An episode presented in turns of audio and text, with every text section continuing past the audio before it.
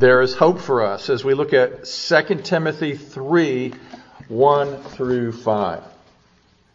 But know this that in the last days, perilous times will come.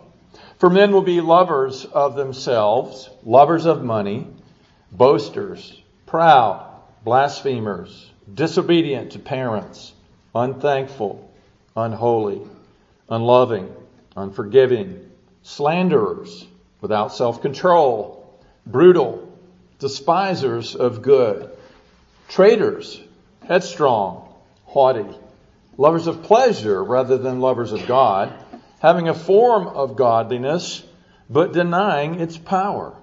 And from such people turn away. Thus ends the reading of the inspired, inerrant Word of God. Let's pray.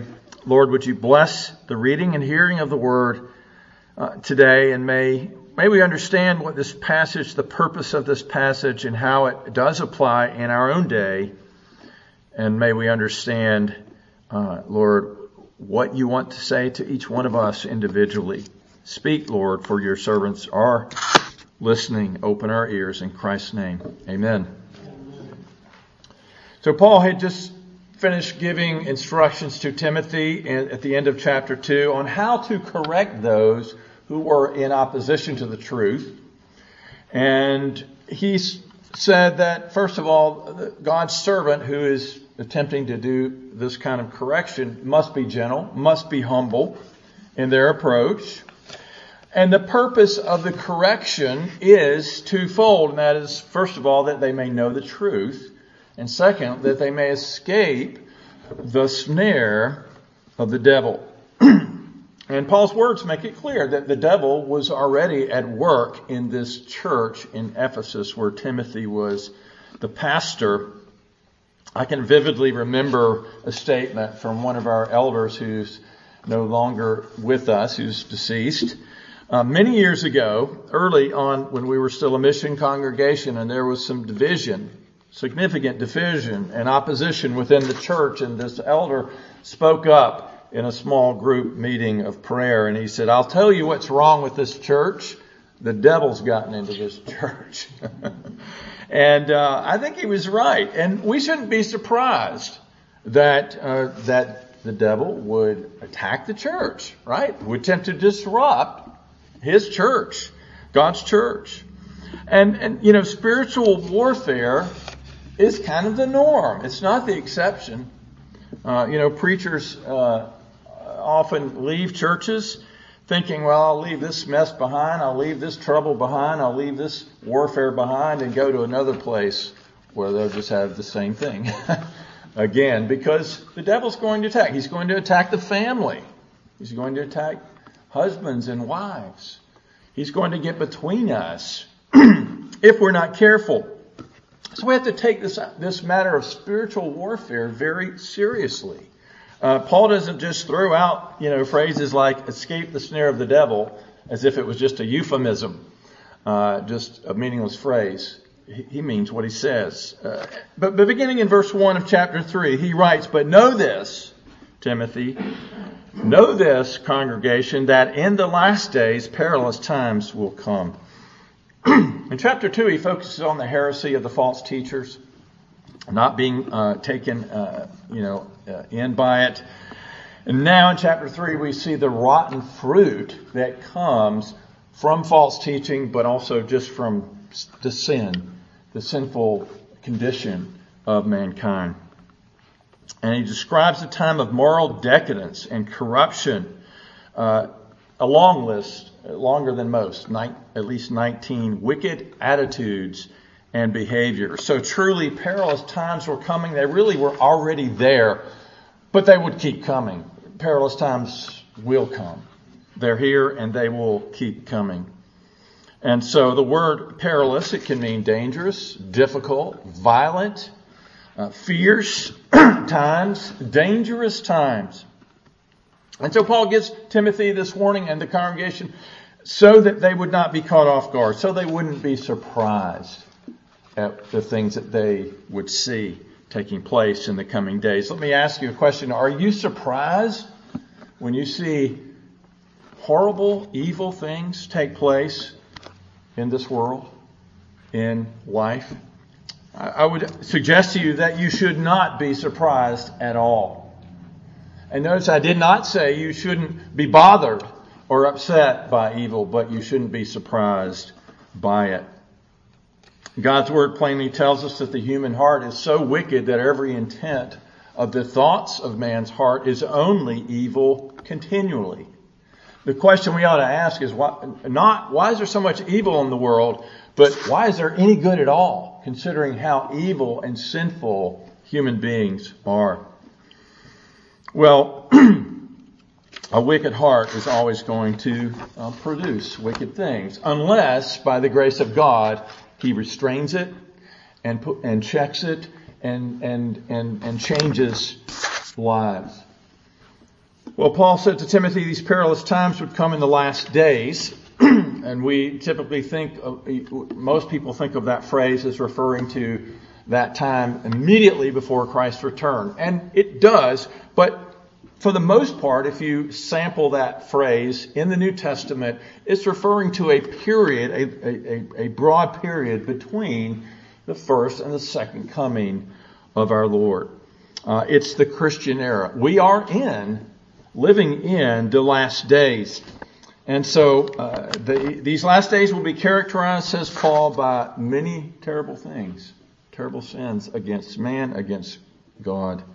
And the times we live in, of course, we read this list and we say it sounds just like today.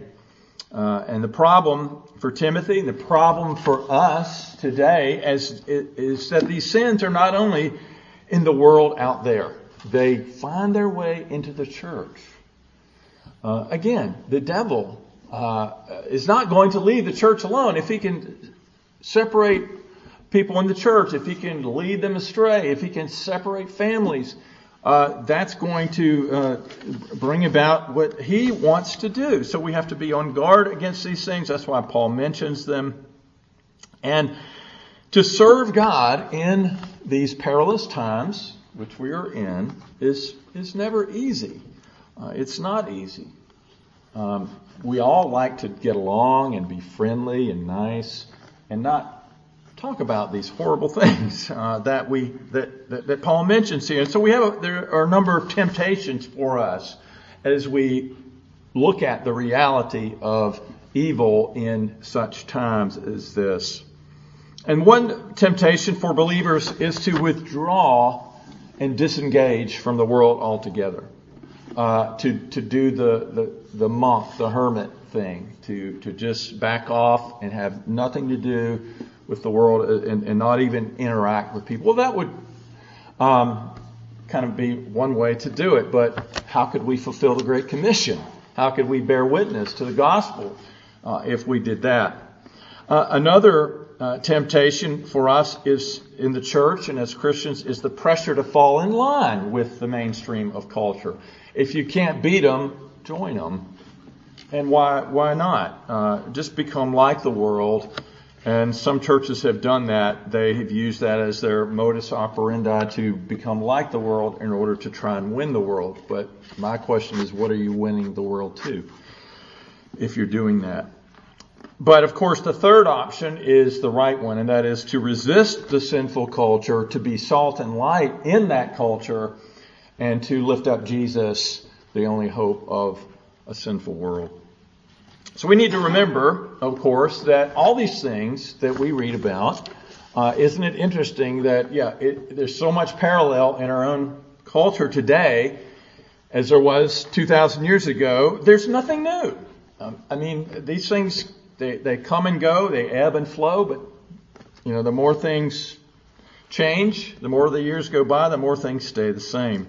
1 Corinthians 10:13, Paul writes, "No temptation has overtaken you except such as is common to man." These are common things. They've been common since uh, the days that Paul wrote them down.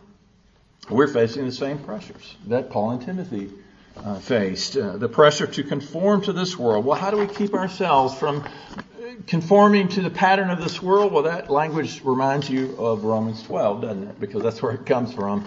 And Paul says in Romans 12:2 that we do so by being transformed by the renewal renewing of your mind. So, in the face of perilous times, uh, stand firm on the Word of God. Fill your mind with God's truths that come from Scripture. And, of course, part of that truth is, is a list like we have read today. Uh, listing of these sins, being reminded of these things, helps us to know the things to avoid. It helps us to see uh, trends in our own lives. You know that uh, it, it, am I boasting? Am I am I doing things? Am, am I without self control? Am I headstrong? Am I haughty? Well, that's that's the way of the world. That that's describing a, a sinful, fallen world. I, I need to turn away from that. I need to be different, and I need to pray for uh, the world that is uh, in slavery to such sin. So it helps us to know what to avoid helps us to know how to pray.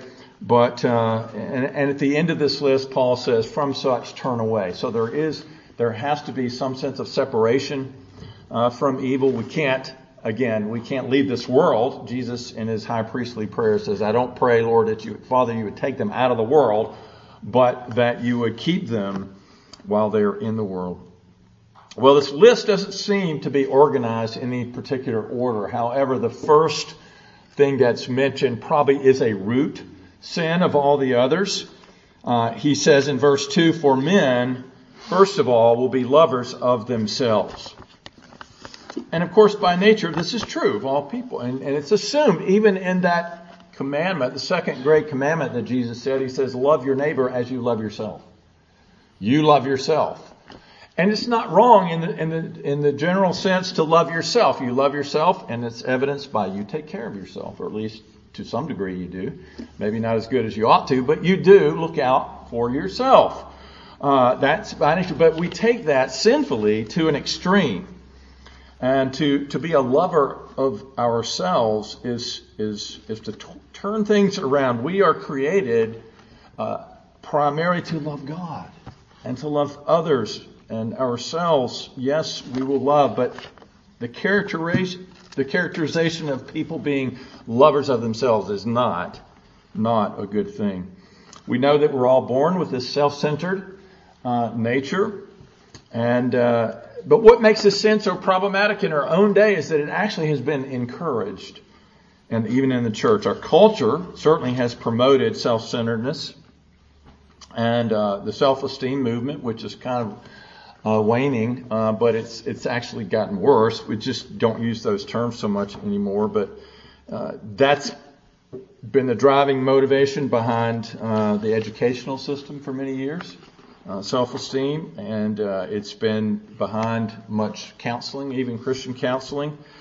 And this self-esteem movement, I think, has done a lot of harm. It's encouraged self-centered people when you encourage self-centered people to be more self-centered and, and to have more self-esteem, you're only adding gasoline to a fire. Uh, people today are lovers of themselves, and, and that means God and others, not so much. Uh, me, myself, and I is the Trinity we worship. And so self-love, self-worth, self-esteem, uh, these have become the gospel for many. The gospel is not about being saved from sin and being made right with God, delivered from his wrath, it's made, it's when Jesus helps me to feel better about myself, helps me to love myself more. No, that is not the gospel, folks. Uh, Jesus taught us, in fact, that we are to deny ourselves uh, and take up our cross if we're going to follow Him.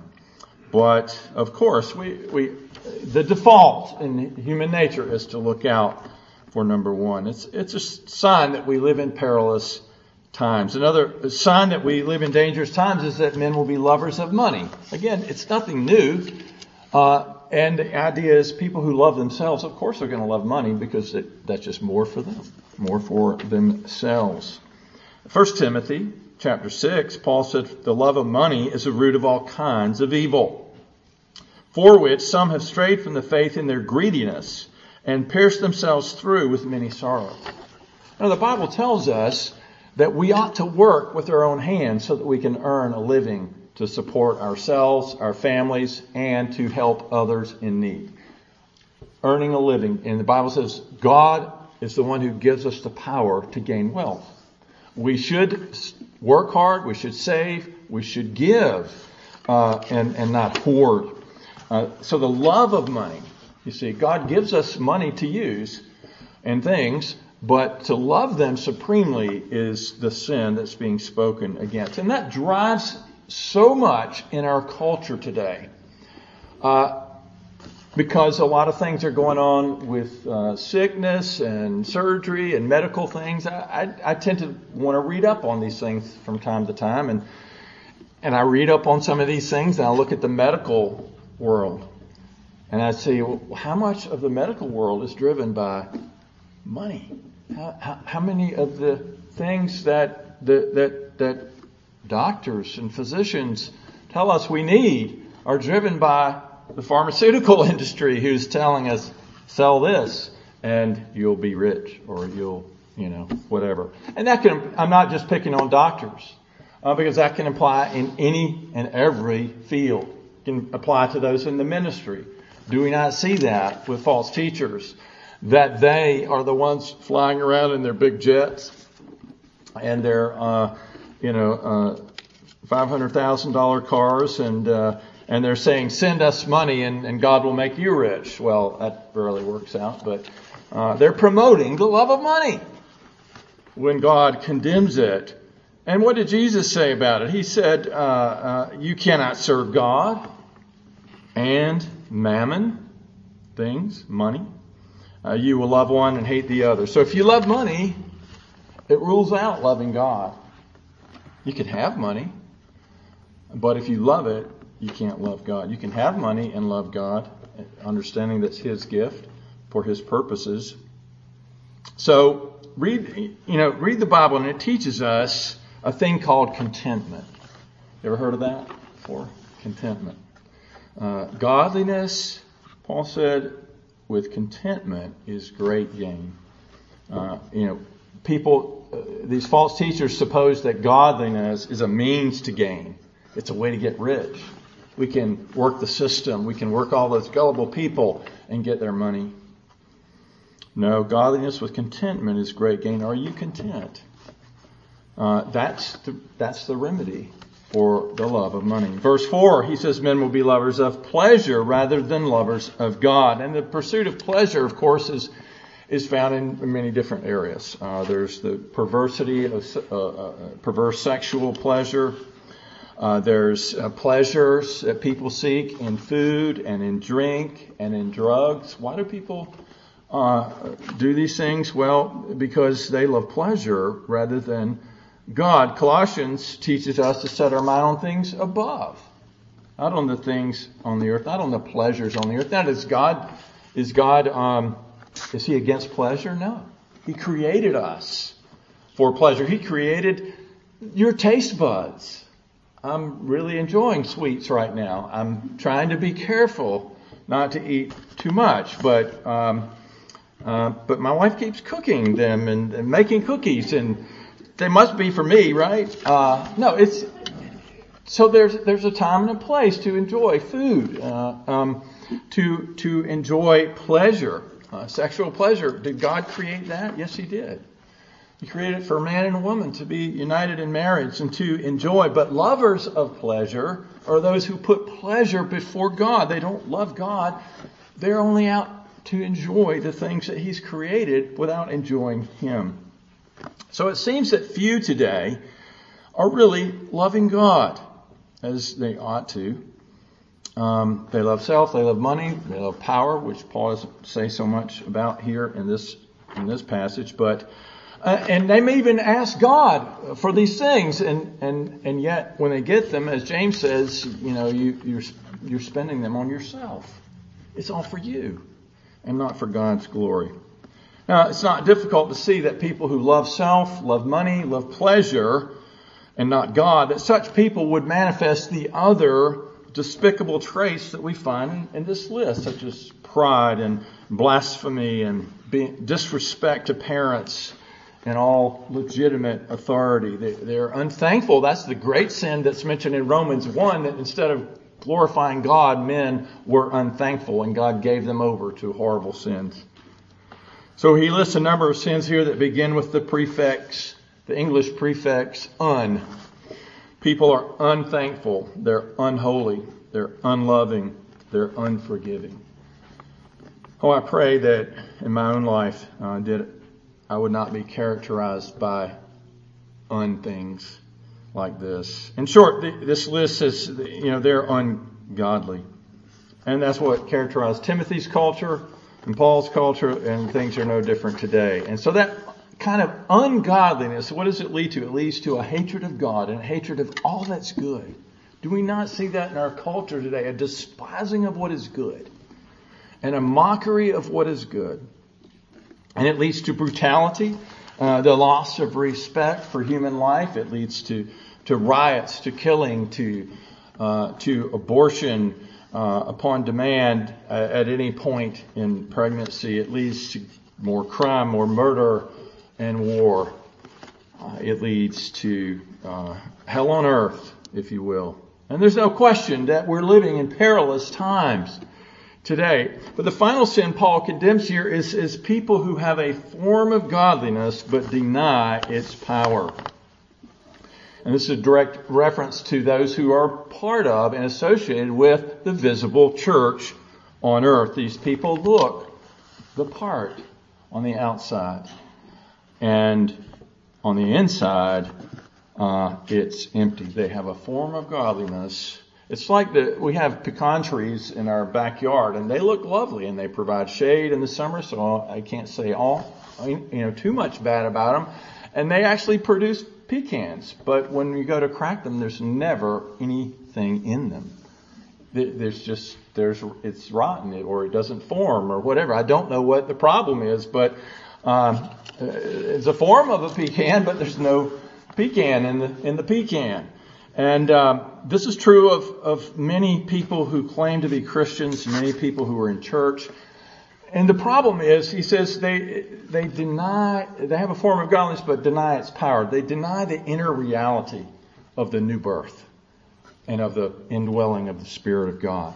They can just do and go and and, and look and act, but there's nothing within it's empty. It's an empty shell. Church members who are not born again are a problem. A lot of times that's where division comes from. Now, you and I don't know who is truly born again and who isn't. We, we can be fooled. We can fool ourselves.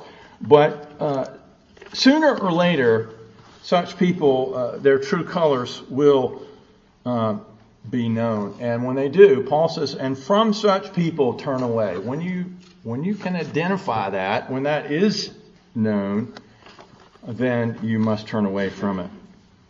And sometimes we, we even we can see that entire churches, entire denominations are made up of those who have an outward form of Christianity.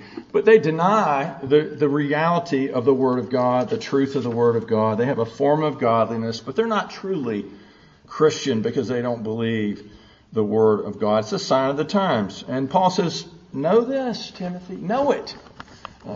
Get it in your head and in your mind that, that we're living in perilous times and perilous times are going to come. They're already here and probably going to get worse. And I told you it was going to be a little pessimistic today. Uh, but you know, a lot of people don't like any pessimism whatsoever. And there, I have my moments when I don't, but usually I, I tend towards the pessimist side. And uh, they, they, they have their head in the sand. They pretend that everything's not so bad. Uh, let's don't be so negative. And, you know, but I say that they, they're pretending. It's not reality. The reality is what Paul lists in these verses. And, and he says, know this. Don't ignore it. Come to grips with it. Our nation today has never been perfect but it's spiraling downward. The church in America has never been perfect, but a lot of downward trends. Uh, do you see these things in our culture? Do you see the downward trend? Do you see uh, the characteristics described by Paul in these verses? Uh, don't be naive about evil. Uh, Proverbs 22 3 says, A prudent man uh, foresees evil and hides himself but the simple pass on and are punished. Um, well, the purpose of giving this list of evil things and mention of evil times, is so that, first of all, we wouldn't fall into them ourselves. That we would be on guard, especially in the church. Uh, we are to guard the purity of the church. We're to guard the peace of the church and be concerned for the prosperity, the growth, and the blessing of the church. But the purity of the church is so important. And the Bible says a little leaven leavens the whole lump. So we, Paul says, purge out the old leaven from the church. Uh, purity is important. Now we do that with humility. We do that with grace. We don't want uh, anyone to to uh, to be dealt with harshly, but in love we speak the truth and guard the purity of the church. So, what else do we do? What what should we do in perilous times? What is our response in the face of evil that creeps into the church, but evil also in our culture and nation? Um, surely electing the right politicians is not the answer. Uh, because even the best politicians are often corrupt. Yes, I can diss on them too today. Surely electing uh, them and, and, and, and gaining a, a bigger or better government is not the answer. Often that's part of the problem. And more education isn't the answer. Uh, higher education uh, in universities today is, is one of the main culprits of ungodliness, ungodly thinking and behaviors. So what's the answer? How do we respond uh, in times like this? Well, over 150 years ago, uh, Bishop J.C. Ryle in London, uh, he saw that at that time they were living in very similar times. If you read his message, on this passage. It sounds just like today. And, and uh, he's the, the author of the book Holiness that I mentioned earlier.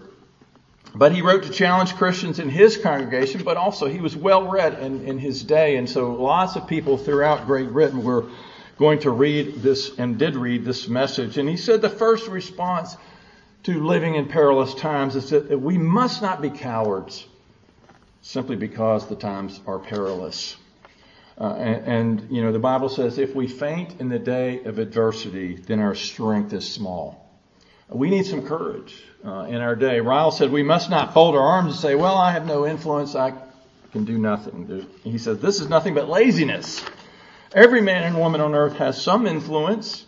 Everyone's accountable to God for using that influence, whether you live in the country, whether you live in the city, crowded London or a rural hamlet. Everyone can do something to mend the times. God expects everyone to do what he can. You may not be able to do uh, what others can do, but do what you can. And so, uh, far too often we're apathetic. We say, "Well, what? I mean, there's there's no stopping this this evil tide, is there? I mean, what could we do?" Uh, I just read this week that an award was given for the Christian Book of the Year by Christianity Today. They give an award every year, and the winner this year is a book titled Overcoming Apathy. And I haven't read the book. I have no idea if it's good or not, but the title itself says uh, there's a problem in our culture, in our Christian culture today, and you know, it's apathy. A lot of it's apathy because we do feel helpless uh, in dealing with the things that are going on around us every day. But don't be apathetic. Uh, and, and, of course, the most important thing for you to do in perilous times, see, perilous times remind us of the of the true end time, the, the last day when Jesus comes back to judge the world. At that time, it'll be heaven or hell for all eternity for those who stand before him, and that's all humanity will stand before him. So the most important thing you can do is to make certain that you know Jesus Christ and that you've been saved from your sins. And make sure you have true faith, true saving faith in Him, and not merely the form of godliness, not merely repeating. I, I said a prayer many years ago. I raised my hand. Uh, I, I, you know, I, whatever I did, but did it change your life? Did it result in a life of obedience and discipleship where Jesus Christ is your Lord and you're seeking to live for Him. And uh, otherwise, if you don't turn to Christ and know Him, you're part of the problem. You're still part of the problem and not the solution. So, have you been born again? Have you been justified by faith? Have you been converted to Jesus Christ? It doesn't matter how young you are. it Doesn't matter how old you are. Uh, today could be the day that you turn from the sin in your own heart and repent and receive Jesus humbly and accept His saving grace. Call upon the Lord to save you. Receive Him and trust Him. We live in perilous times. That means a time that's it's not safe. It's not a safe world we live in. And the only way to be safe is to find safety in Christ, putting your soul in the hands of Jesus. In the Old Testament, there was a man named Lot. Uh, Lot and his family decided to live in Sodom because it was a pleasant place. The, the problem was uh, it was a wicked place. And, and God says he was going to come down and destroy the city. And Lot warned his sons in laws because God had told him that, that he was going to destroy the city. And they thought he was joking. They laughed at him. So they were going to be lost. Uh, uh, the angels told Lot, hurry up and get out of here. It's going to happen soon. Uh, so he takes his wife and his daughters, but he lingers. And so the angels have to grab him by the, by the arm and pull him out of the city. Uh, and, and they said, escape for your life. Do not look back or stop anywhere in the valley. Escape to the hills lest you be swept away. And God did indeed send fire and brimstone. Sadly, Lot's wife looked back, longing for Sodom. She was turned into a pillar of salt. But perilous times are times that are ripe for judgment. Just like Sodom and Gomorrah was ripe for judgment, and God judged them. He destroyed them utterly. Such times are a, are a reminder of us to escape the coming judgment of God. Escape from your life. Escape the fires of hell and of judgment by turning and fleeing to Jesus Christ, who took judgment upon himself as he died. But Ryle in this message went on to say our second duty is to pray night and day that God may intervene and drive back the flood of evil which seems to be bursting on our country. What you may remember about Sodom and Gomorrah is that God also told Abraham what was going to happen, and so Abraham began to intercede for the, the people of Sodom and Gomorrah that God would stay his hand of judgment. And of course, uh, God did not ultimately stay his hand of judgment, but he did save Lot and his daughters. And so pray for your unsaved family members. Pray for the lost. Pray for the nation. Pray for the world. Pray against the tide of evil in our day. Who knows what God will do? God is the same. Yesterday, today, forever. He still answers prayer and he longs to hear your prayers. And this is what you can do. You can pray night and day against the tide of evil. And again, starting with your own heart. Um, James said, The effective, fervent prayer of a righteous man avails much. And he was talking about the example of Elijah, uh, who prayed and God sent rain when there was a great time of drought. So pray, uh, pray with zeal, pray with faith, pray with earnestness, pray righteous prayers for the glory of God, the extension of His kingdom, the growth of His church. God holds the hearts of kings, presidents, and peasants in His hand, and He is able to change those hearts. Believe it and pray like you believe that God can change the world. That's how things can change when you start praying and doing so in earnest. Another response for us as believers, of course, is to pursue holiness to pursue godliness in our personal lives. If it's the ungodly, if it's the hypocrites, those who have only a, a, an outward you know, form of godliness that are part of the problem that are bringing us down, we need to make sure that we ourselves are growing in grace and godliness. If you're not growing, you are in decline. There is no in between. Uh, you know that. So we have to obey God's perfect law, the law that gives us uh, freedom. When we keep it, we uh, are we're honoring Him, we're glorifying Him, we're giving thanks to Him for saving us. Uh, and you know the world around us cares nothing for the commandments of God. Uh, they despise them. They go out of their way to break them. It's like they're it's like they're aiming intentionally to to defy God. Um, and of course, we need to do the opposite. We need to be very intentional. We need to study the Ten Commandments. We need to look at our lives in light of them and, and ask God how we might uh, do His will written therein? Well, we can only do so, of course, by looking to Jesus. That's the only solution, is Jesus. And that's why Ryle ends his sermon uh, uh, on this passage by urging his readers to continually look for the coming and kingdom of our Lord Jesus Christ. He said, This, the second coming, is the great event that will wind up the affairs of all nations. Then and only then will sin, disorder, and superstition be put down completely and come to an end. So, where is your hope this morning? Uh, yes, God can change the world, He can change lives, and He will. But our ultimate hope is in the coming of Christ when He comes in great power and glory to judge the world. 1 Peter 1.13 says, Set your hope completely on the grace to be brought to you at the revelation of Jesus Christ. All your eggs in one basket. The hope of His return. Uh, he will judge the world. He will destroy the world. Uh, it, it, will, it will burn up in fire, but only to be remade into the new heavens and the new earth where righteousness and righteousness alone will dwell.